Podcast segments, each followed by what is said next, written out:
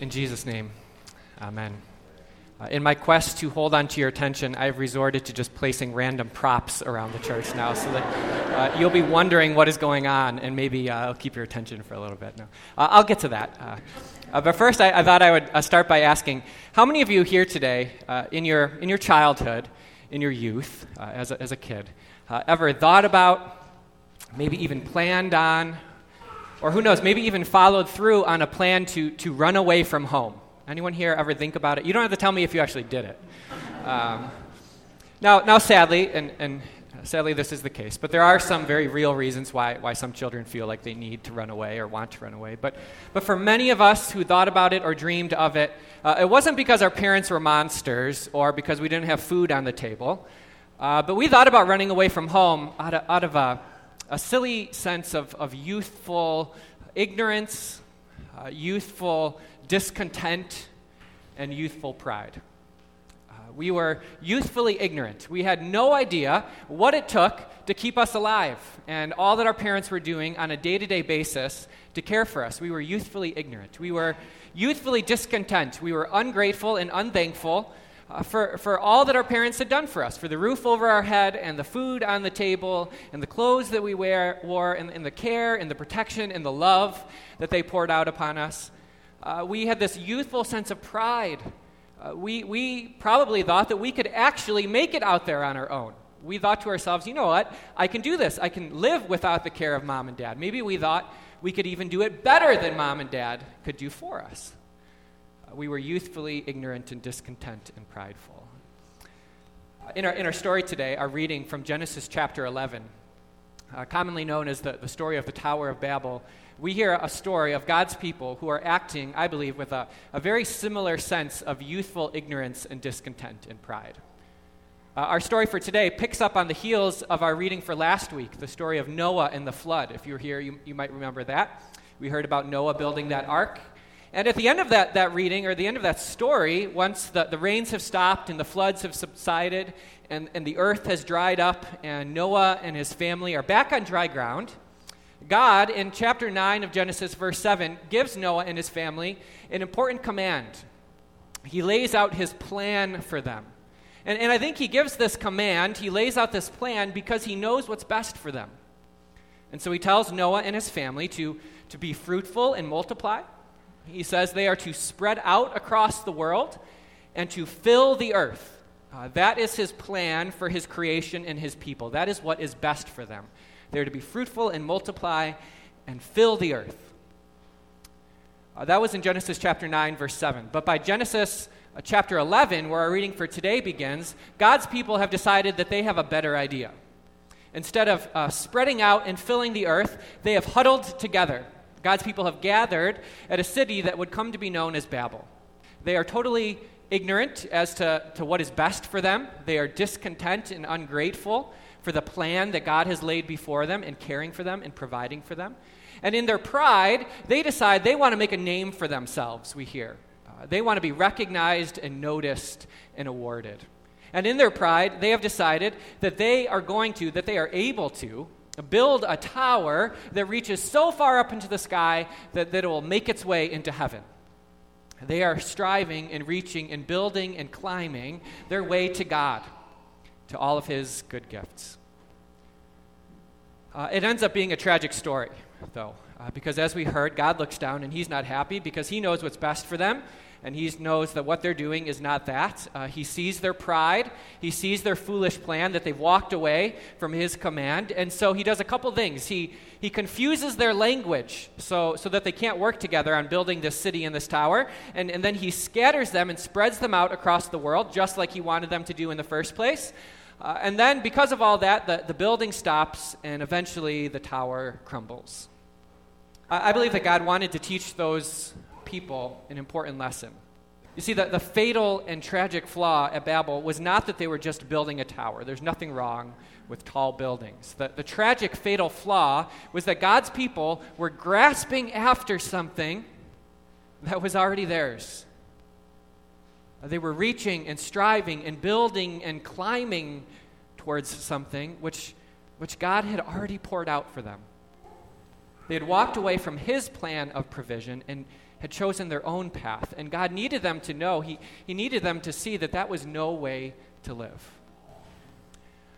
Uh, it's a lesson that I think many of us need to learn today, too. As, as I was reading uh, our story for today, preparing for this message, I, I, kept on thinking to myself every time I read it wait a second, I've, I've heard this story somewhere else before. This sounds so familiar. Where have I heard this story? Not just in Genesis 11, I, I know I had read that before, but, but where else have I heard this, this story? And, and then it kind of occurred to me oh, yeah, I've lived this story before. Uh, I too have spent a whole lot of time grasping for things that God has already poured out upon me. I have been reaching and striving and building and climbing my way to gifts that God is, has already poured out upon me. Uh, I think a lot of us spend a whole lot of time reaching and striving and building and climbing our way to heaven towards God and all of His good gifts. We are reaching and striving and building and climbing our, our way to things like acceptance. We want to be accepted towards love. We, we have this longing to be loved. We are looking for security. We want to feel secure in our lives. We want to have joy that doesn't come and go, but that lasts. We are reaching and striving and building and climbing and grasping after forgiveness. We, we've recognized our sins in moments of honesty and we long to be cleansed.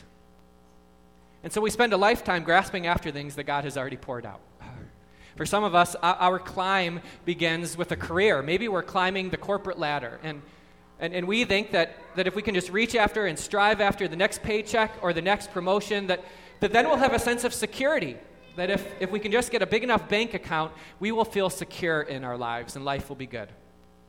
Uh, for others of us, our reaching and striving and building and climbing involves popularity. We, we long deep down inside to be accepted. And, and we think that if, if we can just get people to like us, if we just wear the right clothes and, and cut our hairs the right way and and, and go on the right vacations and then take all the right pictures that people will like us and we will be accepted and loved. Uh, for others of us, our climb upwards involves a whole lot of other things. Maybe, uh, maybe it involves possessions. We are grabbing onto things uh, in this world that, that we hope will bring us joy. Uh, for others of us, uh, our climb upwards involves a whole lot of box checking. We think if we're just good boys and good girls, if we do the right things, then, then we must be on some upward trajectory towards heaven. That, that the good must uh, outweigh the bad, and God must be happy with us and forgive us.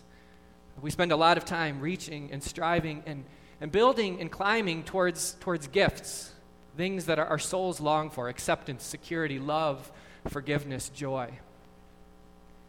But the truth is, if you've ever been on this climb upwards, you, you know that you don't actually end up where you long to be. if you try to climb your way to heaven, you'll never end up any closer to it than when you first started. If you try to build your way to God like the people did at Babel, you'll, you'll never get there. And eventually that life will all come crumbling down. All you'll end up with is exhaustion. And you'll be tired and worn out and weary, but not any closer to those gifts that you long to hold into your hand. They will never be there, they'll always slip to, through your fingers. You see, God has not called us to a life of reaching and striving and building and climbing. He knows that if, if that were the case, we would never get to where we want to be. And so instead, God, in His mercy, has, has come to us. He descends downwards to us. God in Jesus comes among His people. He, he doesn't sit around twiddling His fingers and, until we figure things out or until we check all the boxes. He comes to us. He makes the first move, he, he takes the first step. And he comes to us, he descends to us with, with many of those gifts that our souls long for and all of those gifts that we need. Our God comes to us with joy, true joy that can't be found in any possession. He comes to us with a sense of security that no bank account can afford us the eternal security of Jesus Christ. He, he comes to us with acceptance. He accepts us by faith, and He welcomes us into His family as His children. He forgives us, not because we've checked all the right boxes, but because of what He did. God doesn't expect you to reach and strive and build and climb your way to Him. Instead, He climbed up on a cross and He reached out His arms so that you might simply receive every good thing that you need. See, that's always how God works. He makes the first move, He takes the first step. He comes to you, not waiting for you to go to Him. That's always how it works. But I think one of the, the, the clearest places that we see that, one of the best examples of that, uh, is what God does in baptism, what God did for Christopher James today. God came to him. God didn't wait for Christopher uh, to become the right age or to be able to articulate his faith with eloquent words. God didn't sit around and wait for Christopher to check all of the right boxes and do all the right things and, and say all the right words. No, he simply showed up in his life today. He made that first move. He took that first step. He, he descended down upon Christopher, filling him with, with all of the gifts that he needed, with grace and forgiveness, with the power of his Holy Spirit, accepting him and welcoming him into his family so that Christopher might live a life of joy in Jesus Christ. That's what God does in baptism, but that's how he works throughout our lives. And, and I believe that that changes things for us. It has to, doesn't it? Uh, and not just spiritually speaking. uh, of course, that is the case. We are spiritually made right with God. We receive spiritual gifts that we can't find anywhere else, that we can't grasp after on our own. But, but even more than that, I believe that changes our day to day lives in very real and practical ways. Because now, no longer are we seeking, like the people of Babel, to make a name for ourselves to be recognized and noticed and be patted on the back. Instead, we live a life of trusting in the name of the Lord so that we can go out in that freedom to recognize and notice other people the poor, the weak, the, the lonely, the hurting, and, and to see their needs. No longer are we looking to, to build ourselves up. Instead, we look to build others up. Instead of living lives of pride filled self centeredness, we live lives of humility lives of sacrifice and service. Having been freed from a lifetime of trying to climb some ladder to reach and strive our way towards God and to all of those gifts of His that we are looking for, we are free now to live and serve and sacrifice for the good of those around us. And so today, I, I would like to leave all of us with a challenge. And I don't usually do this, uh, but it seemed fitting today.